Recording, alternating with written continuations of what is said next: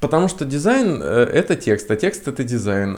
Потому что типографика — это мать современного графического дизайна. Угу. Потому что текст силен, а мой русский слабен.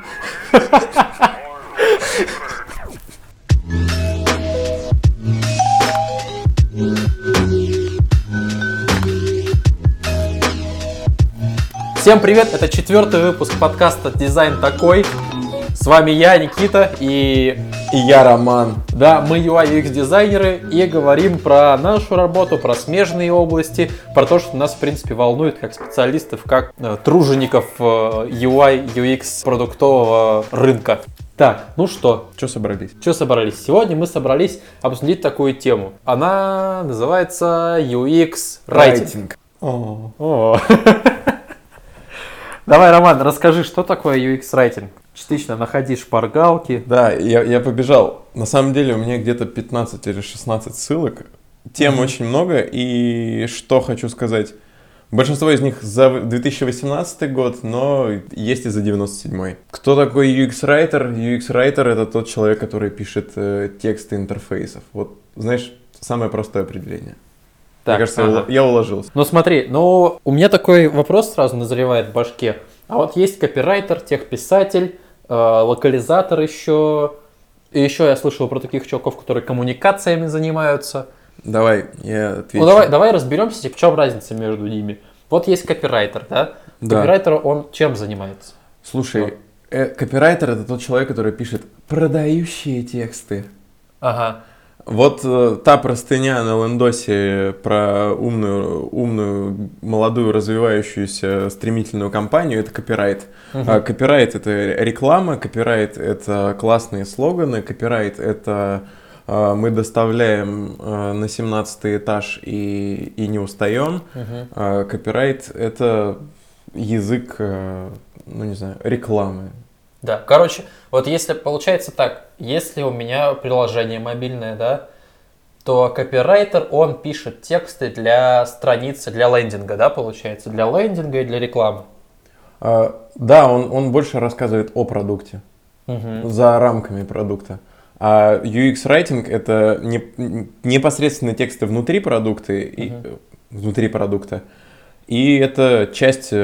продуктового дизайна. Uh-huh. В некоторых случаях, ну, это просто может быть текст. И э, ю экс-райтинг, э, гл... Мне, на мой взгляд, он гораздо глубже в разработке продукта, потому что копирайт, допустим, на Лендосе, он может существовать уже в тот момент, когда люди собрались и решили просто оценить первичный спрос. Вот, смотри, стартап, который хочет запуститься, ему надо написать сперва продающий классный текст, который заманит инвесторов. Ну им сначала копирайтер нужен, получается, да? Ну для того, чтобы собрать бабла, да. Так, и получается, ну, с копирайтером разобрались, да? Копирайтер, ю экс-райтер, тут хоть и похожие слова, но смысл абсолютно разный. А вот у техписателя с ю экс-райтером много общего на самом деле. Что вот я могу сказать про техписателей, да, у нас ю экс-райтеров прямо на работе нет в компании, но э, техписатели есть. Они же локализаторами у нас называются. Они спецификациями занимаются? Они не спецификациями. Спецификациями занимается аналитик. Их пишет аналитик. Угу. Чем занимается техписатель? Так. Э, по сути, ну, те, техрайтер, если на английский перевести, тоже райтер, но, ну и как бы, ну и копирайтер, и ю экс-райтер тоже ю экс-писатель и... Копиписатель. А, в вакансиях иногда встречается такое определение, как ю экс-копирайт. Так что угу. можно не пугаться. Не, ну да. Не... Возможно, просто люди не, не хотят ту же самую мысль передать. Да, не надо разделять постоянно, очень сильно грубо. Угу. Если имеется в виду ю экс-копирайт, угу. это написание текстов внутри интерфейсов продукта. Ну смотри, техписатель, что он делает? По сути, очень похоже на ю экс-райтера. Если, например, я, у меня, у меня есть какая-то в интерфейсе уведомления, да, допустим, у меня в видеоредакторе невозможно добавить кусок видео вот в это место, в какое-то определенное, да, я не могу вот сюда добавить видео, потому что там места не хватает, ага. допустим. Ну, техническое да, ограничение. Да, да. Я ставлю задачу на техписателя, говорю, вот будет такое уведомление, оно будет говорить о том, что я не могу добавить еще, еще одно видео. И техписатель пишет текст для этого уведомления и переводит его на английский еще при этом. То есть у нас техписатель локализатор при этом. То есть ты просто понимаешь, что настал момент, когда нужно ввести уведомление, Да. И ты просто направляешь задачу на тех писателей о том, что ты отправляешь уведомления. Да, о том, что да. здесь уведомления с такого содержания. Ну да, и любые там, для кнопки текст нужно написать, еще для чего-то. То есть ю экс-писатель, тех-писатель, он вот тоже текстом для интерфейса занимается. Но чем он отличается от ю экс-райтера? Тем, что ю экс-райтер сейчас занимается аналитикой этих текстов. То есть работают они, хорошо они работают или нет, какая конверсия у этого текста и, и у другого. То есть ю экс-райтер в этом плане шире. Но техписатель, он немного в другое углубляется. Техписатель еще занимается руководством к продукту. О. Вот руководство к продукту тоже техписатель пишет. Сегодня в офисе мне, значит, уведомление: уберите кофейную гущу. А я не знаю, как убрать кофейную гущу. Я открываю инструкцию на, на кофемашину, она была ужасна. Вот угу. в смысле, ну, это двести пятьдесят девять листов пи ди эф. Да, да. Вот. Вот это техписатель? Да, техписатель, вот у нас тоже техписатель, вот он здесь, пишет да? help, help это вот. Техписатель. Короче, да, вот к, к кофеварке, скорее всего, тоже что-то типа техписатель писал э, руководство. Кофеварка это продукт. Writer, да, у него, у него еще есть, вот у меня есть статейка прям открыта, так как на русском вообще очень мало инфы про то, кто такой ю экс-райтер. Вся инфа в основном на английском, и все эти статьи очень свежие, типа вот если вы пробьете в гугле ю экс-райтер, это будет две тысячи восемнадцатый год в основном вся информация. До этого были такие люди, но они по-другому назывались, скорее всего. Вот именно ю экс-райтер это сейчас появилось. Но и тут, если посмотреть на его обязанности, то он, да, он анализирует метрики, то есть смотрит за тем, какие тексты эффективны в плане удобства, да, э, там, и, и какие тексты, какие на кнопках, там, в уведомлениях, какую конверсию приносит, влияет ли они на конверсию, влияет ли они там на ретеншн вашего приложения, э, и... как бы понятны ли они пользователям. Ну и также они пишут и опросы, формы и так далее. То есть, ну, отвечает за то, чтобы текст в приложении, в вашем продукте был понятным, эффективным, удобным и так далее. Вот, с этим разобрались. Еще есть такие люди, как писатели, которые занимаются коммуникациями, правильно? Я считаю, что мы обсуждали с арт-директором White List как-то раз в личной переписке. White List студия, да? Да, White List, новосибирская. Местная новосибирская студия. Он занимался копирайтом здесь. И вообще общение возникло из-за того, что в одной из пиццерий, которой они занимались, было написано на туалете, было написано «Тубзик», и я написал: это же ваша работа. Он сказал: нет. И вот мы тут сцепились одно за другое, и он мне объяснил, что коммуникации это, – это уже не копирайт. То есть коммуникации – это такие более эмоциональные взаимодействия с потребителями. Uh-huh. То есть классная реклама про то, что пёс и кафе э, находится в ста метрах от вас, от э, Яндекс.Навигатора. Вот это уже коммуникация. О том, что uh-huh. в этом заведении э, вкусные хачапури, мамой клянусь, это уже коммуникация. То есть это эмоциональные, тонкие такие э, заголовки, которые передают интонацию бренда. Они... Они уст... какое-то эмоциональное окрасывание. Да, они устанавливают тубзик, тесную эмоциональную... Тубзик – это коммуникация, да? Да, да, то, что мы такие шкодничащие и игривые, это уже коммуникация. И, ну, это тесно связано с той интонацией, которая есть у бренда. А вот если бы, например, пицца «Синица» была бы не такая вот игривая, а какая-то мужская, пацанская, он бы назывался не «Тубзик», а «Толкан», да? Нет, «Садь здесь», вот это вот. Мне кажется, на углу моей школы так было написано. Но есть еще такая вещь с коммуникациями. Коммуникации э, противоречат инфостилю, а инфостиль противоречит коммуникациям. Вот. Так, про инфостиль. Вот. Давай про инфостиль чуть подробнее, потому что я, ну, ты больше знаком с Ильяховым, чем я. Я вообще не знаком с Ильяховым. Ну, ну в смысле, не с человеком, а с его э, С его работой, работой с я его работой. Знаком по тому, что я решил попробовать. Э, подписался на его рассылку, почитать. Да, это действительно очень крутая рассылка, она открывает тебе глаза на текст и минимально учит тебя редактировать. То есть для тех, у кого в тексте вода, подходит. Я вот люблю наречия какие-то довольно, несколько, слегка, разжижаю текст тем самым, но он сильнее не становится. Когда ты... прочитаешь восемь писем про инфостиль, ты понимаешь, как писать.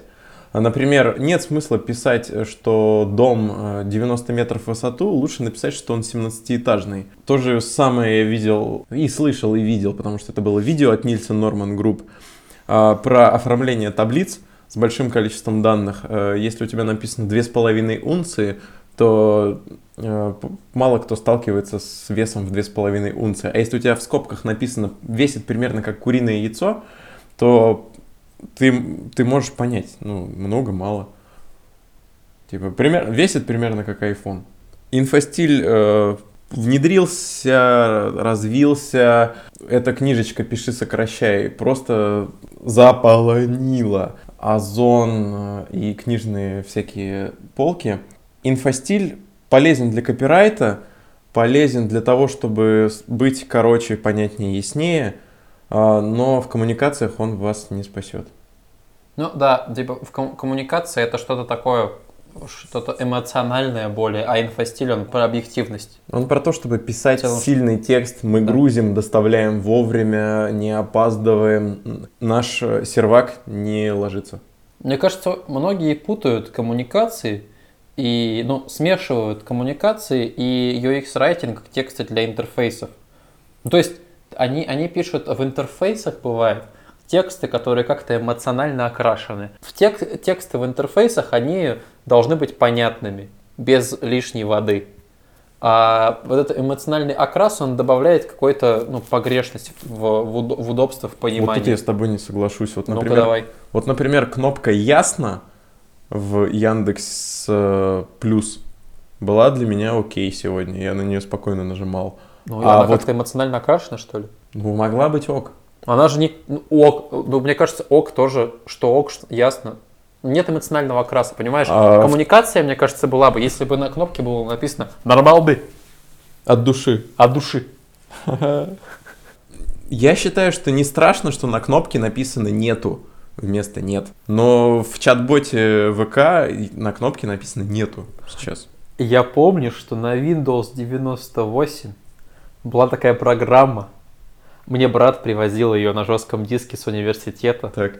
Э, на которой можно было за- запустить, и она заменяла все кнопки э, в, в Windows. Она заменяла «Окей» на «Ясно, понятно» или отмену на «Иди нахер». Вот, ну, то есть вот на такое. Она... Ибо меняла все интерфейсные тексты э, на, на человеческие такие прям, на коммуникабельные. Я думаю, моя идеальная кнопка во всех этих диалоговых интерфейсах — это «Ага». Ага. Ага. Ага. Вот, это, вот это моя кнопка, которая мне, мне так сильно нужна. А вторая? Ну, типа, одна «Ага», а вторая? М-м. М-м. Ага и м-м. В Apple очень нужна эта кнопка. М-м. М-м. А, готовы предоставить доступ к микрофону? Mm-mm. Mm-mm. А, к, а к камере? Ага. Ну, ну, ну. Я перед выпуском перевел телефон на русский, и это тяжело. Там длинные слова и некрасивая кириллица. И я понимаю, что этот интерфейс был очень сильно с упором на английский язык. Слушай, создан. Я еще расскажу про адаптацию интерфейса под разные э, локали, как это называется? Локали? Локали. Локали? Локали, да, локали. Но не языки, локали. Типа ЕН локаль, э, РУ локаль. Мы это так называем, не русский язык, а РУ локаль ага. в программе. Почему нужен ю экс-райтер в компании и почему он так на хайпе? Многие сейчас про ю экс-дизайнера спрашивают. Угу. Почему он так на хайпе в России, на, на эйч эйч точка ру, все ищут ю ай, ю экс-дизайнеров и так далее. То же самое сейчас за границей, за границей. Там. Слушай, во-первых, а. потому что продукты, они вышли из веба. И сейчас многие хотят свое приложение. Ну, быть кросс- да. кроссплатформенными, угу. быть и на iOS, и на Android, быть нативными, быть везде. Поэтому ты не можешь уже веб-дизайнером покрыть все свои нужды, это раз. Два, ты не можешь быть уверен в том, что красные кнопки работают лучше, чем зеленые кнопки. Три, сейчас примерно все это текст. Uh-huh. Тренд идет туда, вот все текст. Интерфейсы — это чаты, uh-huh. диалоговые окна. И от того нас... А читать люди хотят все меньше. Да, да. Ну, поэтому, мне кажется, и, и так и на хайпе ю экс-райтер. Потому что люди читать хотят меньше и хотят, чтобы Нет. было все это понятнее. Они не сколько хотят читать меньше, они читают больше, чем когда-либо. Ну да. За всю, за всю историю человечества люди столько не читали. А теперь тебе надо быть предельно доходчивым и понятным в, в ста там знаках. Сколько, сколько влезает, вот, вот во столько и надо быть понятным. А-а-а. Вроде бы, знаешь, кстати, вроде бы есть, вот ты сейчас говоришь хайп, хайп, хайп какой-то. Хайп-ха-ха. А вакансий на эйч эйч точка ру сегодня я практически не нашел. Может, я, конечно, плохо гуглю, не сомневаюсь. Я не нашел вакансии ю экс-райтера отдельно. Так я не про Россию, а про заграницу говорил. А на LinkedIn я не зарегистрирован тогда. Сейчас продолжу. Вот, я нашел один job description, собственно, описание того, чем занимается ю экс-райтер, но вакансий мало. Угу. Может быть, надо было действительно писать технический писатель. А, вот, ю экс-копирайтер я нашел. Угу. Много? Один. Один э, на, в, на сайте «Мой Круг», и эта вакансия была в архиве.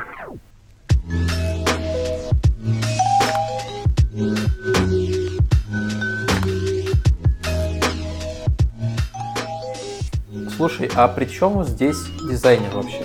Мы же про дизайнеров подкаст пишем. И, в принципе, про дизайн с тобой здесь. Мы про, про продуктовый дизайн. Про продуктовый дизайн. Я, спасибо. Ну, а при чем тут текст и дизайн? Потому что дизайн — это текст, а текст — это дизайн. Потому что типографика — это мать, мать современного графического дизайна. Угу. Потому что текст силен, а мой русский слабен. Потому, потому что текст очень сильный и полезный инструмент, и в начале двадцатого века люди это понимали и активно использовали. Вот, поэтому не стоит думать, что цвет кнопки важен. Да, есть прекрасная байка про цвет денег, но нет, она при... все равно текст преобладает над цветом, и пускай тенюха-фиолетовый, текст сильнее, заголовок сильнее.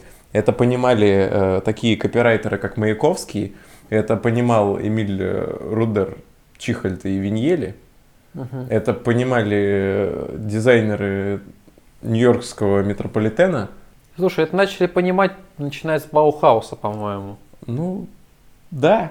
А, хотя дизайн появился, начиная с Баухауса, что это я, поэтому ну, ну, там, там оно ну, все и значит, пошло. Диз... Нет, ну не то, что он появился, он, он развился и... ну. Ну да, там был основной инструмент текст. Да. Основной инструмент это текст, это не, не кружочек и квадратик, это заголовок. Ну просто я про, про Bauhaus еще скажу. Вот есть прекрасный фильм «Сто лет дизайна» от Penbank Education. Там. И там в самом начале говорит э, Гордон. Угу. Там фильм разбит на несколько кусочков по пять лет, то есть про сто лет э, истории дизайна. Угу.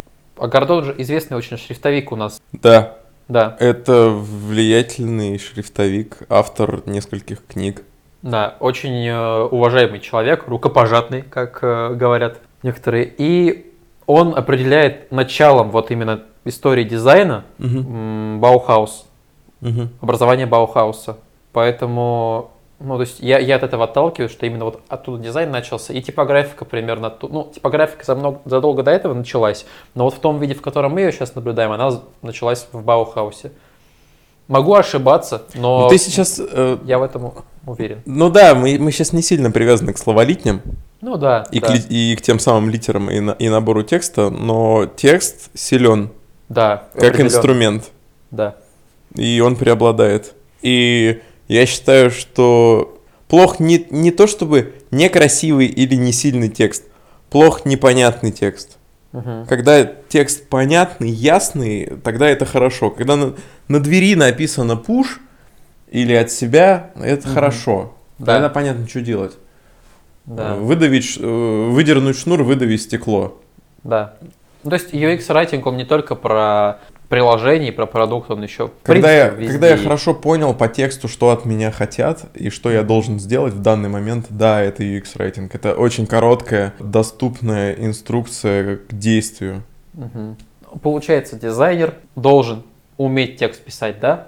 Но, во всяком случае, он с ним работает, и он должен понимать, как хороший текст написать. Да. Правильно? А, дело не, не сколько в том, что он должен понять, как его написать, он должен понять, как его воспримет читатель, потому что а, у меня работа связана с тем, что писать про математику на английском надо уметь и понимать. Писать слово configure – это, это нехорошо. Ты можешь очень непонятно объяснить, что ты хочешь. Save, edit – это хорошо. Редактировать mm-hmm. – это нормально. А вот конфигур, что значит конфигур? Ты должен понимать, что твоя мысль донесена хорошо uh-huh. твоим интерфейсом. То есть ты дал четкую инструкцию, четкий посыл, и ты понял, что ты хочешь от пользователя, а пользователь понял, что от него хотят, и все предсказуемо. Да. Когда на, на кнопке написано close, он понимает, что сейчас что-то закроется. Uh-huh. Вот это хор- хороший ю экс-райтинг. Слушай, ну вот я сегодня поговорил с техписателем угу. с, на работе с Настей. Настя, привет, она слушает наш подкаст. Настя сказала вот что. Я спросил ее, а стоит ли дизайнеру вообще писать тексты и вот в это лезть? На что она сказала, что ее подбешивает, когда дизайнер лезет в текст. Потому что ну, у всех, у всех своя работа. То есть она не лезет в макеты, мы не лезем в текст. Да, как, как она видит коммуникацию между собой и дизайнером? В любом случае мы тесно работаем. То есть я частенько пишу на техписателя, на локализатора, ставлю там тикеты, чтобы она написала текст для уведомления, для кнопок, для какого-то места в приложении, потому что я могу оценить, понятен ли текст пользователю, но я не всегда могу написать его хорошо, потому что у меня мало опыта в писательстве именно, в написании какого-то понятного текста хорошего. Есть еще субъективный фактор. Субъективные факторы есть еще, да. Но как, например, Настя мне описала эту коммуникацию, я... ставлю Насте тикет. Я, у меня есть проблема, например, мне нужно уведомление выводить о том, что я не могу э, что-то сделать, или э, сейчас мне нужно купить полную версию приложения, чтобы продолжить работать с, с аудио или там записью звука, mm-hmm. неважно. Я ставлю Насте тикет и там подробно описываю ситуацию, ситуацию описываю. Вот сейчас пользователь, э, он попользовался функцией, хочет сохранить. Но чтобы сохранить, ему нужно, нужно купить полную версию, премиум-версию. Напиши, пожалуйста, текст для уведомления, которое будет ему говорить о том, что нужно это сделать. А ты первоначально сам не пишешь текст? Я пишу. Вот я тебе сейчас скажу об этом. И как Настя говорит, напиши какой-то вариант. Напиши вариант текста, который тебе кажется. Ну, потому как что ты это видишь? Ты догадываешься, что да. это займет определенное количество знаков. Да, да. И тебе надо согласовать не только смысл, но и объем. Типа, ну, в общем, уложить да, в девяносто шесть. И, да, и я пишу какой-то вариант, как мне, как мне видится этот текст должен выглядеть. То есть я накидываю что-то. Это как, например, тебе хочет что-то, ну, какое-то окно накидать заказчик, если ты с заказчиком работаешь, и он тебе на бумажке рисует. То же самое я какой-то текст пишу примерный ей, а потом она, она профессионал в этом деле все-таки, в написании текстов. Она уже пишет, как, как это должно быть. Я могу какие-то, какие-то аргументы привести, да, что там мне не понравился текст потому-то, потому-то, как, собственно, и любой другой человек может про мой дизайн сказать, что тут у меня что-то не так, потому что, ну, привести аргументы. Угу. Но в целом я не должен во всем приложении текста писать, потому что, ну, я в этом некомпетентен. Угу. А, ну, точно так же, как локализатор или ю экс-райтер не должен мне макеты давать, готовые в разработку передавать. Угу. Вот она это так видит. И, ну, и там у нее есть определенные навыки, правила какие-то свои, как она работает с текстом. То есть то, точно такие же, э, таких же куча методов работы, как и у нас с интерфейсом. Но при этом мы должны друг друга понимать. Ты рассказываешь очень хороший, правильный процесс, но у меня писателя нет. Я отвечаю... Ну вот по... расскажи свой кейс. Ну я за текст полностью отвечаю сам. Uh-huh. И сейчас э, я занимаюсь... вот анализом и переработкой всех, всех окон э, интерфейса. Ага. И, ну, пока у меня просто формируется пул такой, знаешь, словарь проблем, проблемных слов, э, которые меня, как э, дизайнера, смущают, и этот пул просто пойдет... А этот пул будет просто обсуждаться с коллегами. Угу. Вот, с, англо... с англоязычными, которые скажут э, понятный им вариант. Причем, ну, проблема заключается не только в том, что этот вариант должен быть понятный, так как продукт узкоспециализированный, он должен быть понятен определенной группе людей. Угу. Вот, связ, связанных с высшей математикой. Ну, и тебе нужно их лекс- лексику понять. Ну, их... Да, да, да. Я, я пытался исправить слово problem, а это нормальное использование в отношении математических выражений угу. на английском. Problem is not a problem. Не надо писать trouble и issue. Не надо путать. А вот слово configures все-таки, все-таки надо поменять, на мой взгляд. Угу. Вот, и... Но это еще с локализацией, типа, мы сейчас немного задеваем тему локализации. Да, возможно, там можно угодить в английский и британский вариант. Вляпаться. Вляпаться. Мне доводилось работать с, уже с текстом, и практика показала, что все-таки текст оказывается сильнее, чем цвет. Ну да, это мы сейчас подойдем к примерам, к, к рабочим. Что еще можно сказать по поводу текста в кнопках, да, в разных? То, что а... меня бесит, то, что а... во всех уроках в... всегда люди пишут что-то. Они пишут просто как какую-то пасту ага. и не обращают на это внимания. Типа, сейчас мы добавим тень, сейчас мы добавим обводку, сейчас мы э, поменяем состояние. А то, что там написано чушь, э, никто на это внимание не обращает. Это, на мой взгляд, очень сильное упущение, потому что люди... Э, которые занимаются интерфейсом и обучают, мне, на мой взгляд, подают плохой пример тем самым. Ну, ты, ты просто, может быть, говоришь про уроки, которые просто уроки по графическим редакторам, где они... Да, да, являются. Это во многом с этим связано, поэтому кажется, что это не важно, на самом деле важно. Ну да, это просто это уроки по редакторам, а не по ю экс. Но это, это уже другой вопрос, что многие очень пишут э, цикл уроков по ю ай, ю экс дизайну, а по сути ты просто рисуешь ю ай, а ю экс даже не касаешься. Ну, то есть, это отдельный вопрос, что люди не понимают, что такое ю ай, ю экс. Ну, вот ю экс был бы в том месте, когда было бы написано на одной и той же кнопке три разных варианта текста, угу. и ты бы посмотрел, на какой все-таки кликнули и какой да, пошел дальше. Да. Я предлагаю какие-то вот э, кейсы, про какие-то кейсы поговорить, потому что мы с тобой что-то обсуждаем э, в целом этот э, ю экс writing, а у нас же и опыта много на эту тему. И жопы-то больше. Вот у меня, например, что я хочу сказать. Мы уже задевали тему разных языков, перевода. И у меня был такой кейс на работе, что мне приходилось делать некоторые кнопки, подстраивать и, в принципе, подстраивать интерфейс под четырнадцать локалей. Угу. Начиная с русского и заканчивая китайским и китайским традиционным. О, две локали. Во, я, я, я, я помню, что ты китайский учил. Ты переставлял э, на, на телефоне язык? Да. Вот. И, и на работе сейчас тоже переставляешь на китайский. Но я тогда, когда я, пере, когда я учил китайский и переставлял язык на телефоне, но это было как бы э, смело, угу. и ничему меня особо не научило. Помимо того, что я запомнил иероглифы времени и, ну, и, и некоторые кнопки, но это не сильно помогло. Угу. Но я посмотрел, как интерфейс выглядит на китайском. Блин, угу. немножко по-другому. Так, к локалиям. К локалям возвращаемся. В общем, тебе интерфейс, чтобы подстроить под локаль, тебе нужно понимать, что у тебя на русском слово может состоять из пяти букв, а на немецком, одном из самых длинных э, языков, ну, со словами длинными, оно может занимать одно слово на русском пять букв, на немецком десять. Ну вот, инстаграмная кнопка Edit Profile – это редактировать профиль. Ну, на русском, да. да. То есть, английский язык один из самых таких прям, ну, емких и... Он понятный. Именно из этой проблемы, из-за того, что интерфейсы не подстроены под языки с длинными словами, мы с вами на русском наблюдаем кнопки, в которых редакти, открыть фа и вот это вот все. Да, я вот вчера переставил язык, у меня такое чувство, как будто бы у меня, ну, типа, на семерке маленький экран, угу. что кириллица не влезает. Ну, и с... я местами перестал понимать, что он от меня хочет. Да, с этим проблем. Надо всегда, когда ты делаешь интерфейс под много языков, нужно не только иметь в виду, что там он должен быть понятный, читаться и так далее. Нужно иметь в виду, что языки разного размера бывают, разные пропорции. Есть еще иероглифы, а есть вязь, которая пишется вообще в обратную сторону. Выключка с правым флагом. Да, то есть я помню, как, как верстальщик на работе у нас А, верстал да. сайты на арабском. И это была очень большая боль, потому что там все должно было быть справа налево, и, а не слева направо, и кнопки, и все. То есть весь сайт должен был отразиться в другую сторону.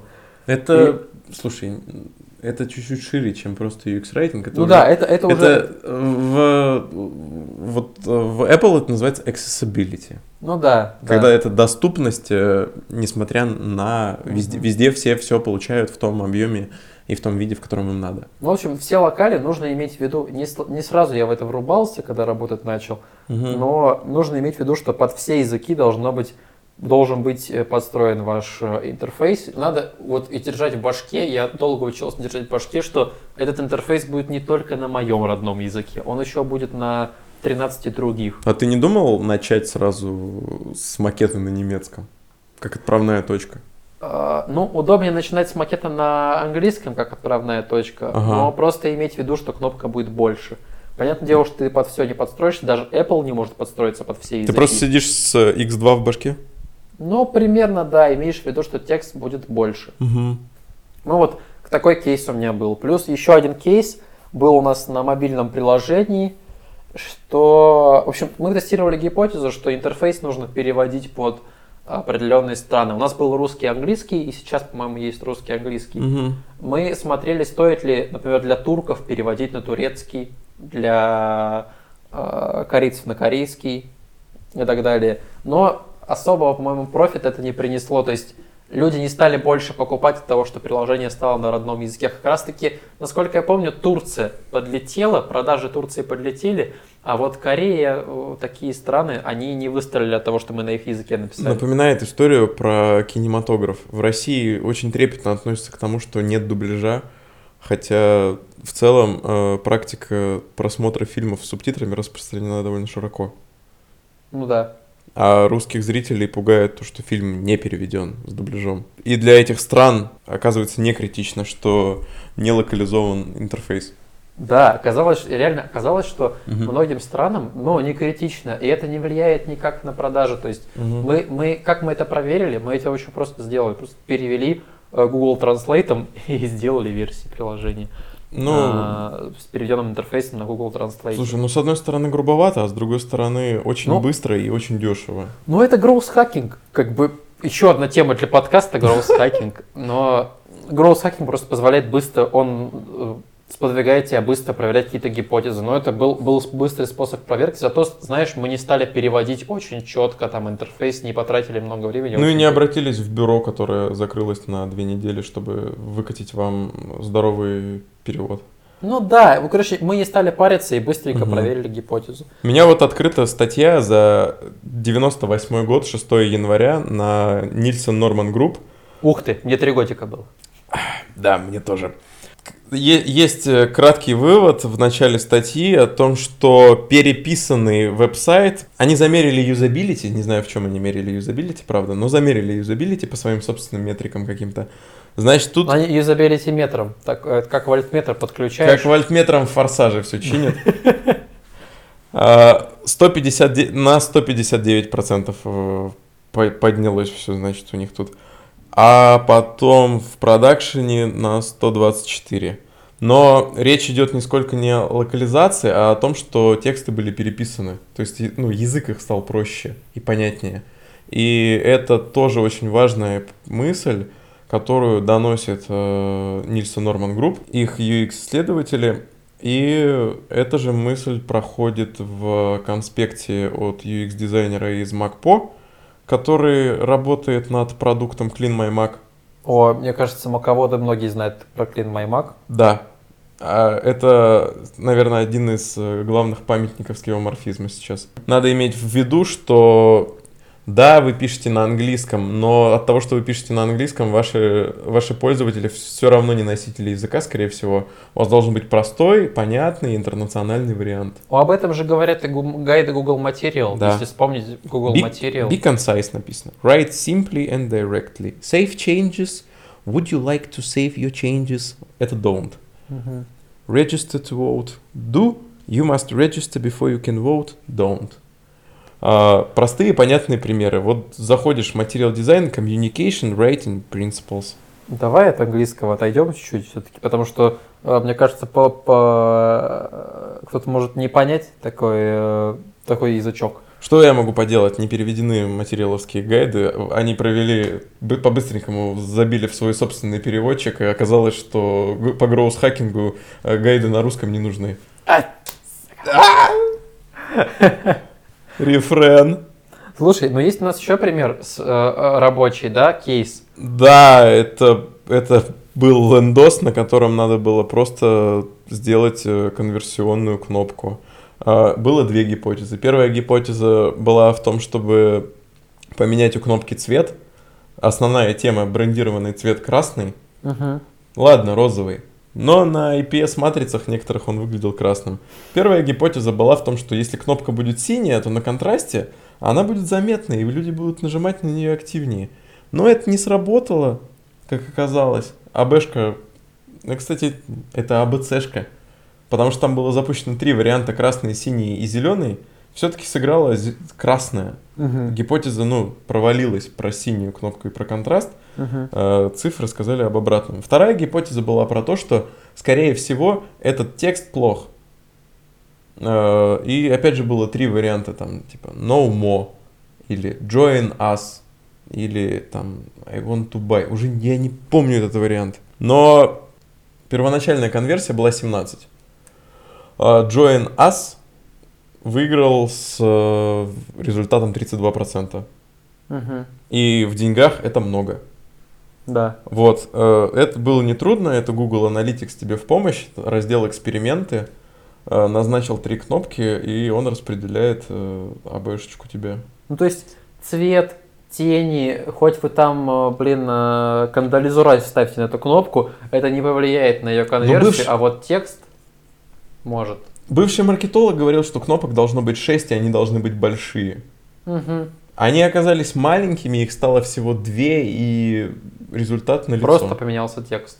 Да, да, вот вам сила текста. Вот вам сила текста. Да, сила текста есть. Слушай, ну там по, по, вот мы же путь дальше прорабатывали. Получается, вот мы конверсию собрали, и на этом же сайте дальше шел этап. Там была вороночка, стандартная воронка продаж, угу. Присылалось письмо, и потом в письме был, была анкета, да, анкета которую ли... заполнял ну, человек. Ну, анкета лида с инфой. Да. Стандартная для всех франшиз. И мы начали заниматься такой проблемой. Смотреть, а какого фига у нас слетают некоторые люди на этапе вот именно этой анкеты. Общая конверсия формы сорок процентов, угу. По заполняемости ее. Так. Это отправная точка, с которой работа начинается. Вот, с которой мы начали, ага. Да, и цвет вставить уже нельзя. Угу. Это уже косяк. Лист с вопросами один. Формулировки довольно сложные. Что, что можно сделать? Какие инструменты тут есть? Первый — это пагин... пагинация, это правильно здесь? Пагинация, да. Это правильное слово? Вот. Да, да. Первый — это разбить на этапы, сделать mm-hmm. из одной страницы четыре. Это уже работа с текстом э, и довольно хорошая. То есть собрать их по темам примерно о вас, mm-hmm. э, о ваших профессиональных навыках, о том, что вы планируете делать. Mm-hmm. Ну, это, допустим... кстати, еще помогло в том, что мы смогли отследить, на каком этапе сливаются. Да. Ты, да, да, кстати, стало заметно, вот, mm-hmm. то есть какой вопрос вызывает негодование у людей. Да, и все вопросы, мы потом поняли, что очень многие вопросы были э, как-то не, то есть мы работали же с Индией, да. И там очень важно обращаться уважительно к человеку, с которым ты обращаешься, там это да. очень... То есть там, там важно быть очень добрым. А, да, даже дело не в том, что добрым, а... Даже при каком-то негативе в вопросе он должен быть полностью положительным. Да, да. Это, это, наверное, один из самых прикольных был вопросов, э, что он в оригинале звучал: «У вас есть или нет места для аренды?» И все, что надо было с ним сделать, это переписать: «У вас есть или вы планируете искать место для аренды?» Угу. Ну, то есть а, ты, или ты даже говоришь... вы уже нашли место для аренды, что-то такое было. Нет, или у вас уже есть место. Угу. Есть, или вы будете искать, или вам помочь. То есть угу. ты убираешь оттуда «нет», ты в целом придаешь положительную окраску, но информацию ты же снимаешь. То же самое с вопросом было про бизнес. Что за вопрос про бизнес был? Есть ли у вас бизнес? Или опыт бизнеса. Да-да-да, что-то такое. Как мы его переписали? Вот не помню. Не помню, но нет. То есть он тоже был поуважительнее. То есть мы сейчас даже не можем посмотреть эту анкету. Нет, к сожалению. Мы можем только купить франшизу. Да. В общем... Меня что радует в этом примере, то что конверсия в итоге по заполняемости восемьдесят пять. И все это мы сделали благодаря тому, что просто разбили форму на несколько этапов и переписали текст. Но, мне кажется, больше сыграл текст, который стал понятнее, он развернулся к людям лицом, нормально, нормально стал объяснять, что нужно сделать, и ну, он даже был подстроен под страну, можно сказать. Ну, кстати, хоро... вот мы с тобой про формы заговорили, все кнопка, кнопка, кнопка. Хороший инпут, это тоже ю экс-райтинг ведь? Ну да, ну, да. Вот, хороший placeholder. О, placeholder. То есть, если э, тек, текст, который вот на форме, этот placeholder, серенький, когда отображается, да. он хороший, он, да, вот, это тоже хороший ю экс-райтинг, он подсказывает. То есть, э, вот хороший ю экс-райтинг, кстати, если у вас в поле формы, где нужно ввести номер, написан не, не введите номер, а написан номер. Типа, вместо того, чтобы писать в поле «введите свой номер», можно написать плюс семь, один, два, три, четыре, пять, шесть, семь, восемь, девять, ноль. Да. И человеку сразу станет понятно. Здесь пишу номер. И при этом он еще и поймет, что... Какой каком, тип как... данных от него требуется. Да, в каком формате его писать. Да. Вот, э, сходите на оформление дебетовой карты на сайте Тинькова, э, своруйте у них эту красивую форму и... Нет, не своруйте, попробуйте ее понять, и все станет да, на свои места. Да. Очень хороший пример. На фоне Райффайзена я люблю форму Тинькова.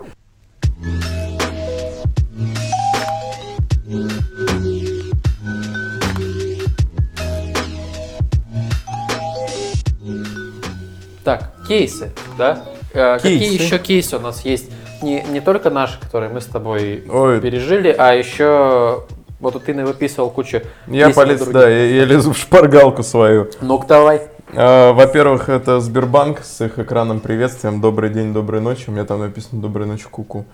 Угу. А, и очень простые, понятные тексты. Заказать дебетовую карту, открыть вклад, перейти в каталог. Это все глаголы, кстати говоря. Да, это... Вот это совпадает с принципами инфостиля. Начните с глагола, уберите... Uh, уберите «чтобы», вот это все. Глагол в начале, сильный текст. Заказать, открыть, перейти. Uh, за что ругает uh, дизайнер Mac, из MacPaw, сейчас я скажу, как его зовут, а то как-то некрасиво, Богдан Греченовский uh-huh. uh, на, на телеграф точка дизайн. Пишет про порядок слов у Apple следующее. В гайдлайнах Apple рекомендуют сначала писать, какой результат ты хочешь получить, а затем, что для этого нужно выполнить. Это противоречит привычному английскому порядку слов, хотя и вполне логично по смыслу. Тем не менее, попробовав писать в интерфейсе таким образом, мы начали получать жалобы от носителей языка. Теперь в интерфейсах используем только традиционно английский порядок слов для таких случаев. Вот тебе и локализация, и порядок слов, и глаголы, и что, что вперед. Uh, так, давай посмотрим дальше, что у меня есть. Ну вот, edit профиль, профайл в инсте, редактировать профиль. Why Trains превратилась в, Яндекс, в я.электрички, а Шазам в шазамнуть. Шазамнуть прекрасное слово. Шазамнуть отличное. Uh, и скриншот в iOS не превратился в, в англицизм скриншот. Это снимок экрана. Uh-huh. Uh, тут что у меня есть? Что там в избранном? Свяжитесь с автором объявления, продам фотоаппарат uh, в хорошем состоянии, пока оно не ушло в архив. Ну, окей. Manage screen time. Вот у меня написано, когда я открыл screen time. Ну, среднее. Но что я могу сказать по скриншоту screen time? Тут uh, короткие маленькие тексты. То есть надо укладываться. Most used, one pickup, daily average. Mm-hmm. Ну, это все очень, очень коротко. Должно быть написано и понятно. А, вот, классно, я ехал с работы в электричке, на, на станции, на, на экране открыт был два гис, э, прогноз погоды о том, что в пятницу будет минус тридцать шесть, а под прогнозом погоды написано «в сауне теплее». Это вообще отлично. Прекрасный копирайт. И... Потом жмешь на кнопку, и он показывает в два гисе сауны и бани Новосибирска. Uh-huh. А, сегодня мне понравился текст в Яндекс.Музыке. Появился тултип, когда у меня закончился плейлист дня, и он мне сообщил о том, что когда, когда заканчивается плейлист, мы слушаем радио с похожими треками. Ну, тут интересно, что и ю экс-райт, и коммуникация. Потому что у, ты, ты понимаешь и слышишь интонацию Яндекса, как он с тобой общается, на каком языке он с тобой говорит. Он есть. То есть у кого-то есть кнопки «понятно», есть кнопки «ясно». Это больше про коммуникацию, есть кнопки говоря. «круто», а есть «Алиса». Ну, это да, это отдельная песня. Но да. Я говорю, это, это про коммуникацию сейчас у Яндекса. Вот мы слушаем, ты говоришь, да, да. Это, это стиль коммуникации. Это очень вот сильно такой. Бросается в глаза. Угу. Это отличается от того, что ты привык видеть. Да. А бот э, ВК говорит тебе, предлагает тебе нажать на кнопку «нету». Кстати, вот э, к, про текст на кнопках. Стоит ли добавлять иконки к кнопкам? Э, ну, если есть хорошие иконки, мне кажется, стоит добавлять, правильно? А... Не стоит верить в то, что иконка совсем справится. Ну, иконка, да, это не, это не панацея. А, это иконка не, не всемогущая. Это сильная таблетка, которая вам э, быстро сейчас тут сделает кнопку понятной. А вот это опять уже лекция Дмитрия Черногаева, который рассказывал о типографике. Э, есть значочек, ставьте значочек. Есть текст, ставьте текст. Есть и значочек, и, и текст, ставьте и значочек, и текст. Если зайти в вкладке Gmail, там и текст, и иконки. Ну вот сейчас у нас есть кнопка в нашей программе «Добавить текст». У нас uh-huh. есть инструмент «Текст», который для добавления текста uh-huh. на видео. И там есть кнопка «Добавить текст». Я...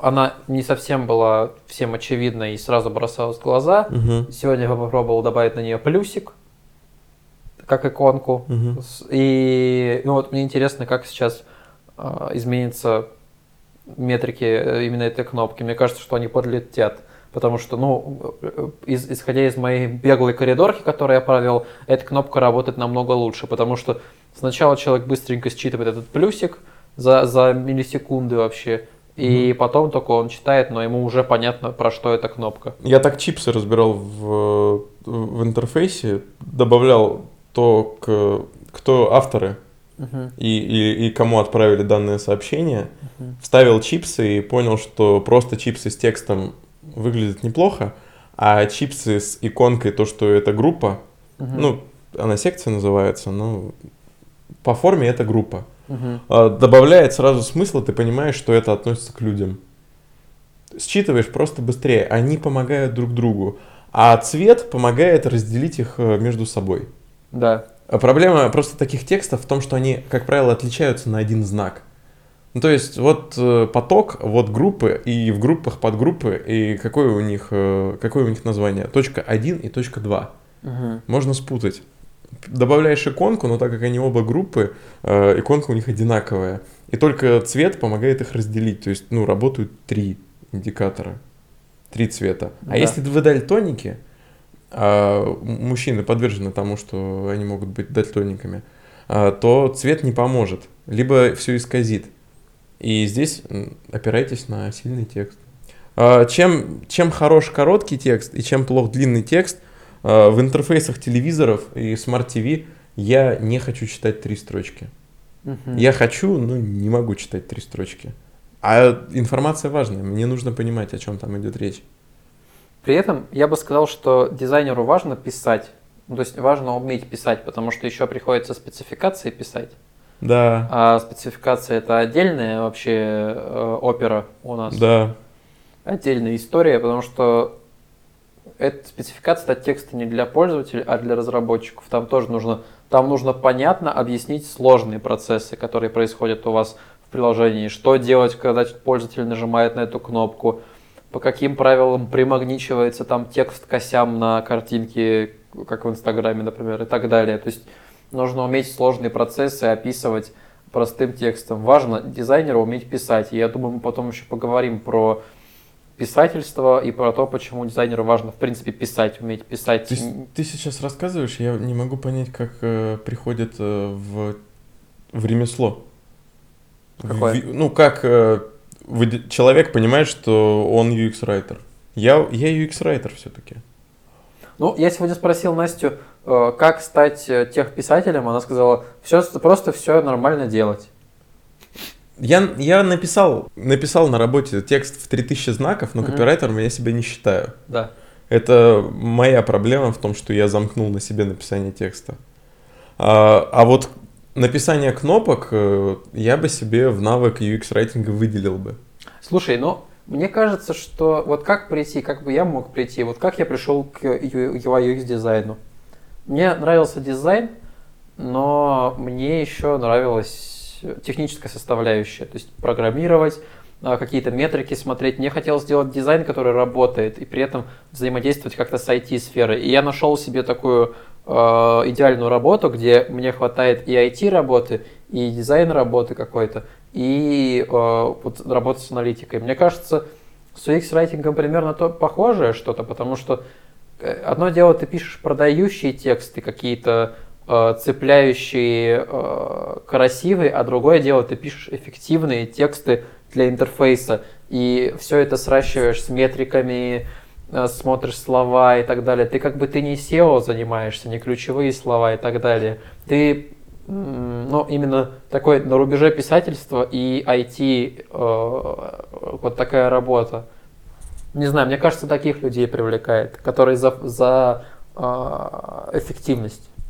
Но при этом они должны найти место, где, где они востребованы. Ну, мне кажется, что года два назад и ю ай/ю экс дизайнеры не особо были востребованы, а вот сегодня это просто выстреливающая профессия. Buzzword. Угу, да. И ю экс-райтер, мне кажется, тоже придет к нам. Просто, скорее всего, он будет называться ю экс-писатель. Но это не будут писать как ю экс-райтер. Да, все, все, все будет нормально. Просто сейчас вакансий этих мало. Да, да. Но работа интересная, и дизайнеру точно стоит понимать. А знаешь, почему их мало? Почему? Потому что эти обязанности выполняет ю экс-дизайнер или продуктовый дизайнер.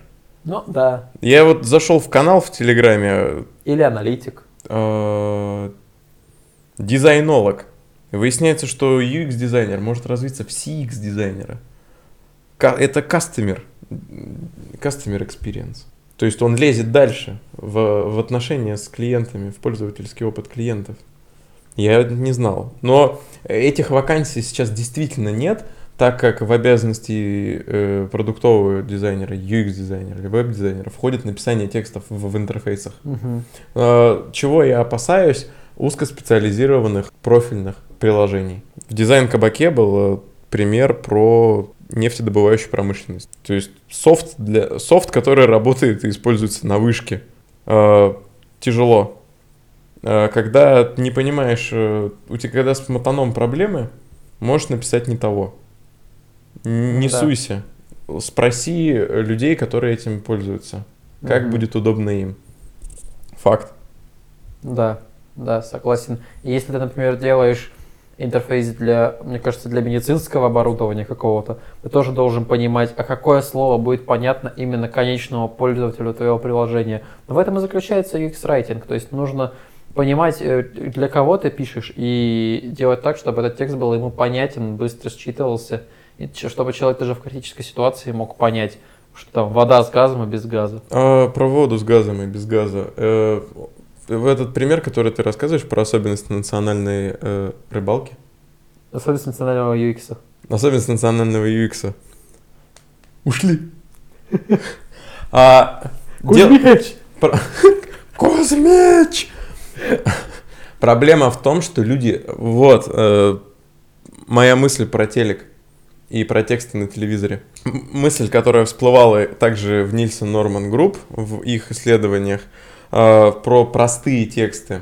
Она заключается в том, что люди не читают, а сканируют. Так вот, мысль в том, что надо написать много простых, коротких текстов для того, чтобы человек, который смотрит в этот интерфейс, мог быстро просканировать. Не надо думать, что я написал простой текст. Он некрасивый и скучный. Я использовал мало крутых слов, предлогов и эпитетов. Если он понятный и от пятисекундного взгляда на экран понятно, что тут происходит, это хороший текст. Давай подытожим то, о чем мы сегодня говорили. Да, давай. ю экс-райтеры, да, это основной посыл был, но мы не только их обсуждали, мы обсуждали в целом профессию писателей в ай ти, в, на, в нашем продукте. Текст в продукте. Текст в продукте. И что, как можем подытожить? Текст важен. Да. Очень важен, в некоторых моментах, ну, во многом, мне кажется, даже важнее, чем дизайн. Но, Но он не, не разделим с ним точно. Я думаю, я бы на wireframe понял, что важнее текст. Да. Ну, кстати, при оформлении wireframe ты бы дропдауны оформлял бы текстом.